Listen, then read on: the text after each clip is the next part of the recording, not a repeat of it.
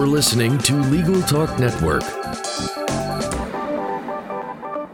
Hello and welcome to another edition of Special Reports on Legal Talk Network.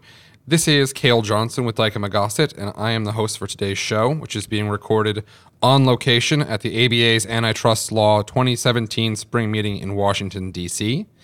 Uh, joining me today, I have Trish Conners, who is the co chair of the Consumer Protection Committee of the ABA Antitrust Section, as well as the chief deputy in the Florida AG's office. Welcome to the show. Thank you very much, Cale.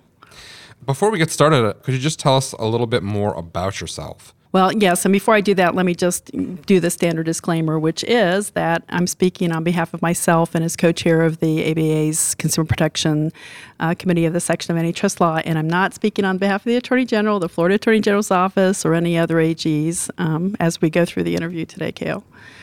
To tell you a little bit about myself, um, I've been in uh, public service uh, basically since I came out of law school. Uh, graduated from the University of Florida in the early '80s, and has have uh, in, been in various positions within the Attorney General's office pretty much since then. I had some clerking opportunities and things like that with a appellate judge, but then started in uh, criminal appeals in the Florida Attorney General's office in Tallahassee and moved soon thereafter to um, the antitrust section, where I thought I would be there for five seconds, just learning how to do civil uh, enforcement and civil litigation, complex civil litigation, learn how to spell antitrust without a hyphen, things like that. Very important. And yes, and so ultimately, um, because the cases take so long and they take a life of their own, I just really got into it. And um, what's the longest case you've ever worked on? Um, from for antitrust, uh, probably you know six seven years.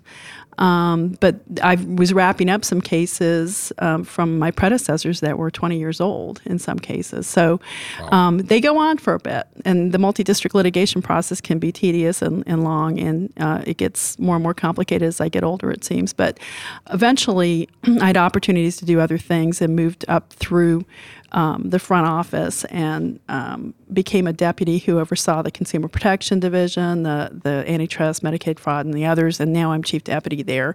Um, so mainly concentrating on enforcement issues, but obviously dealing with all of the litigation stuff. We've got 1,400 employees in the Attorney General's office and about 450 lawyers, so it keeps me busy. So, about how much of your time is spent doing consumer protection versus antitrust type work? Well, now that I'm in a management role, I'm, I pretty much am just keeping the trains running on time, both in uh, consumer protection, antitrust, and any of the other enforcement uh, agencies. But when I was doing more substantive kinds of things, overseeing both of these units, it was probably you know, 60 or 70% consumer protection and 30% antitrust, not because the focus was you know substantively more important in one area than the other but just that you can you can there's so many more consumer protection aspects and perspectives that go on within the office.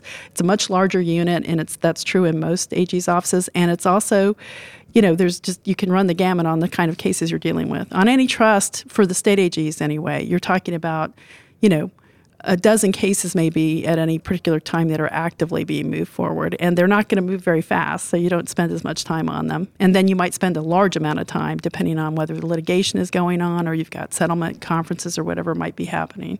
So could you give me just an example of what would be like a typical consumer protection case maybe something from the past that you can talk about um, just to give the listeners an example. Well, you know, state AGs tend to focus on cases where there's a lot of consumer harm. They might they might also focus on cases where you need to create a large deterrent effect quickly on a particular kind of scam. So the things that um, we're focusing on now. Um, are technology scams, which are really big right now. We have a whole, we're working with the FTC as well as doing our own cases um, where, you know, just the simple scams. We have a lot of seniors in Florida phone calls uh, come to the senior citizen, um, or or in some cases they're on their computer and they get a they just get all of a sudden a display that says their computer is about to implode. Call this number, um, and they call the number and they think they're talking to a Microsoft technician, whoever it may be. That person takes control of their computer, and then eventually manages to sell them a fix-it package worth fifty nine ninety nine or whatever it might be that is you know completely bogus because there's nothing wrong with their computer in the first place and so that's a big scam right now and a lot of um, a lot of people not just seniors fall for it and um, we're working close with the FTC. We brought some multi-state cases recently. Um, we've got our own cases going. I think we're on our ninth or tenth announcement of a case there, and that's an example of where we're trying to obviously mitigate the consumer harm and educate consumers, but we're also trying to create that deterrent effect. Um, to try to stop the scam artists from moving into that area, understanding that there's a high likelihood that they might get caught doing it. Um, that's so that's one example. Um, but we go, the, you know, we go to much more complicated cases. There's lots of data breach issues um, where we work with companies to try to um, resolve uh, issues there and and ensure that consumers are protected as quickly as possible if they were impacted by a data breach. There are uh, off-label marketing cases in the in the pharmaceutical world that touch on Medicaid fraud, but also consumer, um, where you know uh, governments or individuals are you know being prescribed drugs that sh- they shouldn't be prescribed because it's not approved by the FDA, and um, those are consumer protection cases, and those are the kinds of cases where there may not be any apparent consumer harm from from the perspective of anything that might have happened to that person for taking the drug. But the fact is they're using a drug that hasn't been approved by the FDA and nobody's actually disclosed that to them. So those marketing practices and those kinds of things are common cases that are handled both at the local level and the multi-state level. Wow, so you really cover a wide range of cases. Wide range. And I, I picked those three areas just to show you how how wide it can be. It runs the gamut. We just finished um, participating in the Volkswagen emissions case because there was a consumer protection component of that, um, where the obviously uh, Volkswagen not disclosing that it had done deliberately uh, bypassed you know certain emissions controls to and and deceived um, the U.S. Uh, regulators in the process. But they also de- deceived the buyers who thought they were buying cars that were green cars that met um, the standards that were the emission standards uh, prevalent in the United States, and that wasn't the case. So we were part of that uh, large large effort. Nearly, I think, nearly nearly a billion or so dollars went out um, just for consumer relief or redress, either in the form of uh, getting uh, your car repaired or replaced or um, getting some sort of uh, compensation for buying something that you didn't realize wasn't what you thought it was. Right. Now, was that a multi state effort? Yes, it was. And, in federal, state, everything. I mean, environmental, consumer protection, class action, feds. It was pretty amazing, and all, it all came together in one in one large resolution. So one thing I've always wondered about is how do you decide when, I guess on behalf of Florida, but when do you decide uh, to go it alone versus joining a multi-state effort or working with the FTC or DOJ, whatever the case may be? Well, you know, it really just depends on the circumstances. Um, in the tech cases, for example, the FTC started making those a priority as well, and we just got together and started working those cases together um, to try to you know, establish some examples to people that and create hopefully some sort of deterrent effect. Um, but we'll go it alone a lot. If, if states have enormous numbers of complaints, it doesn't matter what the FTC is or isn't looking at, we have to act on those complaints. It could be something as mundane as a cable provider just not disclosing promotions or whatever it might be. That might be local to Florida or whatever state you happen to be in. But it could be other things that require more of a, a regionalized or local attention. And then if states are all impacted by the same sort of conduct, that's where you'll see some some likely coming together. So Volkswagen, everybody was equally impacted by what happened there. Um, the pharmaceutical off-label marketing, everybody's equally impacted. A breach case, you know, if it's a large corporation, e- equal impact means that the states will work together um, to get a comprehensive solution, which is good for the companies because then they're not working with 50 different jurisdictions on the same issue. Right. So, in your recent practice, I would say, are there any like high highlights or trends, or w- what's going on in Florida right now that you can talk about in terms of where you see consumer protection going in the next few years? You know, that's actually a, a, pretty good question from the regional perspective because you never know what the next major scam is going to be. We have focused quite a bit in Florida on, you know, out and out fraud. And um, we've expanded a lot recently to try to ensure that we were, you know, working on themes.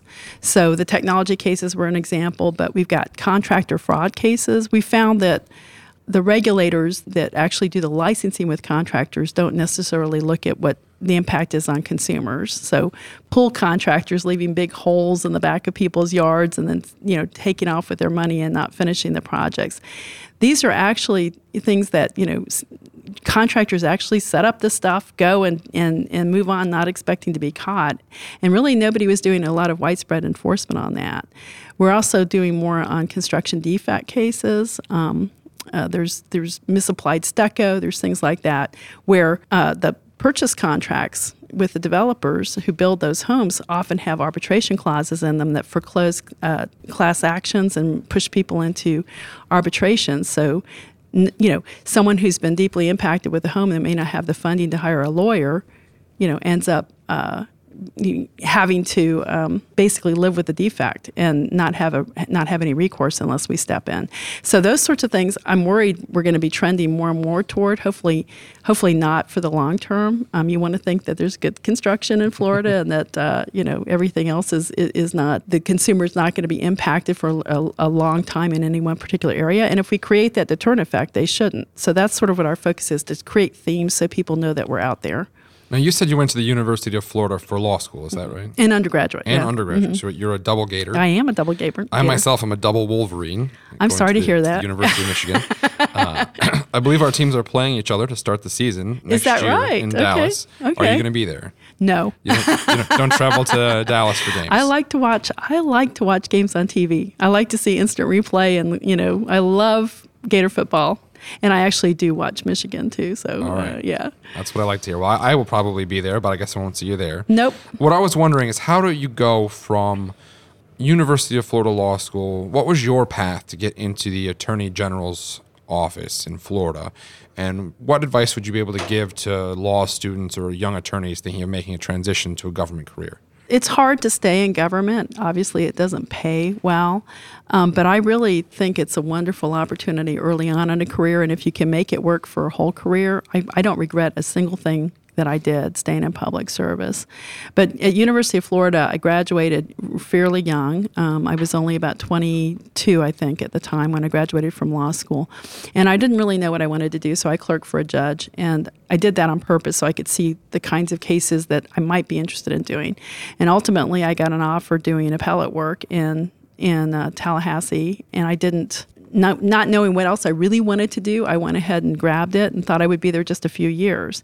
But what you find when you start in public service is, unlike private practice, where many of my friends went, is you get so many more opportunities to do things early on. And I was blessed to work with some wonderful mentors, um, people both who had been long-time career um, you know household names in their in their in their work as far as the legal community goes.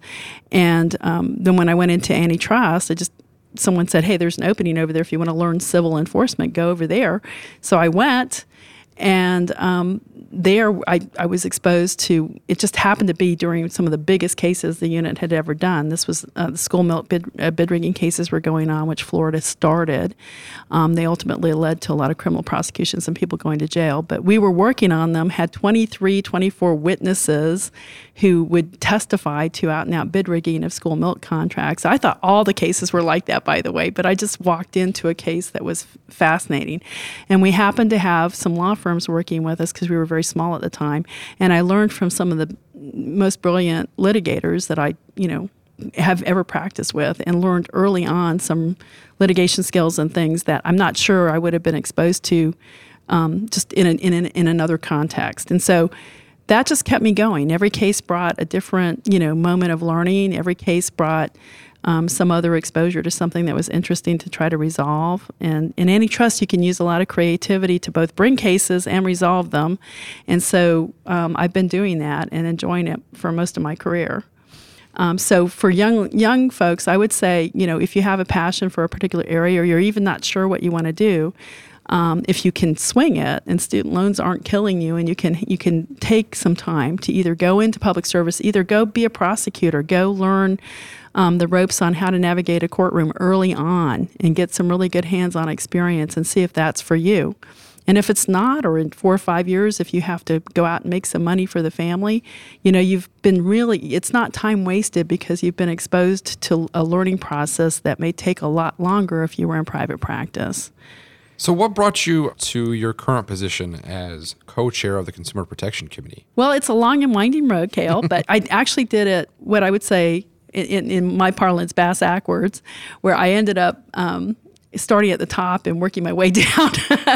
I went. I started as a multi-state task force chair for NAAG, National Association of Attorneys General, and they haven't the antitrust bureau chiefs from all the various states get together and have form a task force and talk about all the multi-state cases. It's been going on since you know uh, the early '80s, and and um, the task force chairs take three to four years. There's no set term, but three to four years to sort of oversee how the task force is managed and, and how litigation moves through the pike or investigations move through through just providing some organization to the states and what in, in the investigative and litigation process with the support of the National Association of Attorneys General staff.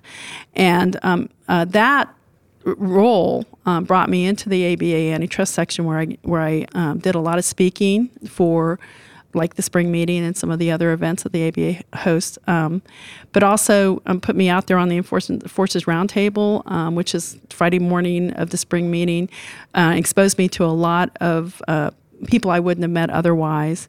And I just realized I really enjoyed the people in the section. They're really a great bunch of people and I enjoy coming to these meetings, hooking up with them. Um, you know, people that I would be on the other side of the table with routinely are people I consider very good friends and we obviously can separate that just like you can in the private bar.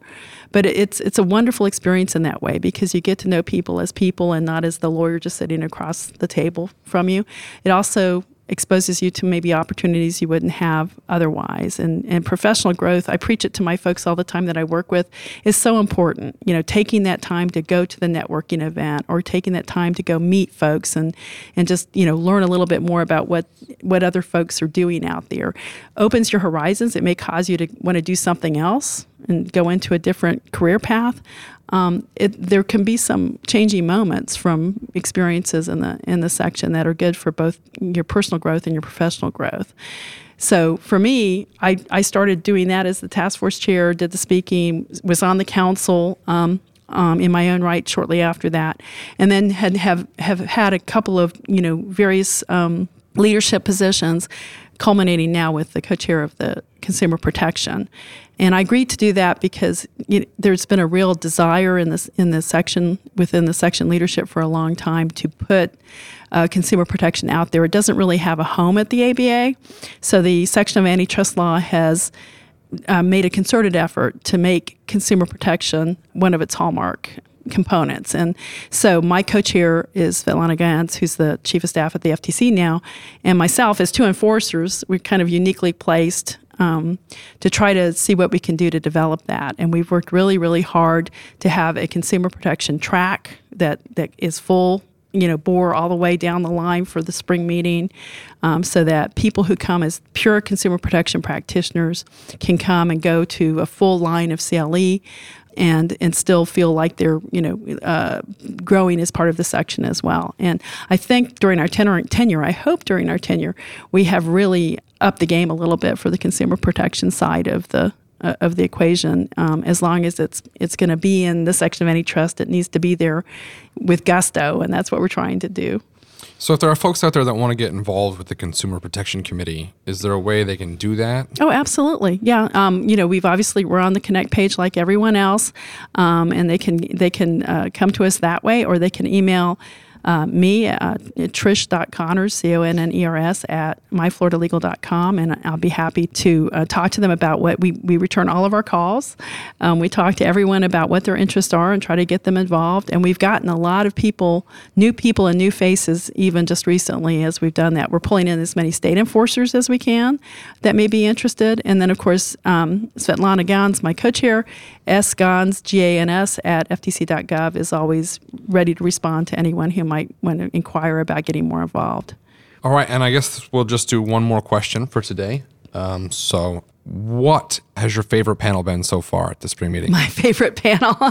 I actually came away from the one I was enjoying the most, which is the mock trial. They had a really good opening on the clearance, you know, it's the clearance process with the movie theater stuff. And we, we've actually had some involvement with that in our office. And so, um, really good openings. I watched the two of them. They were just starting witnesses when I, when I, uh, when I left. So I'm going to go back and see how, how they do with the expert testimony and the, the jury decision because it looks like it's pretty interesting.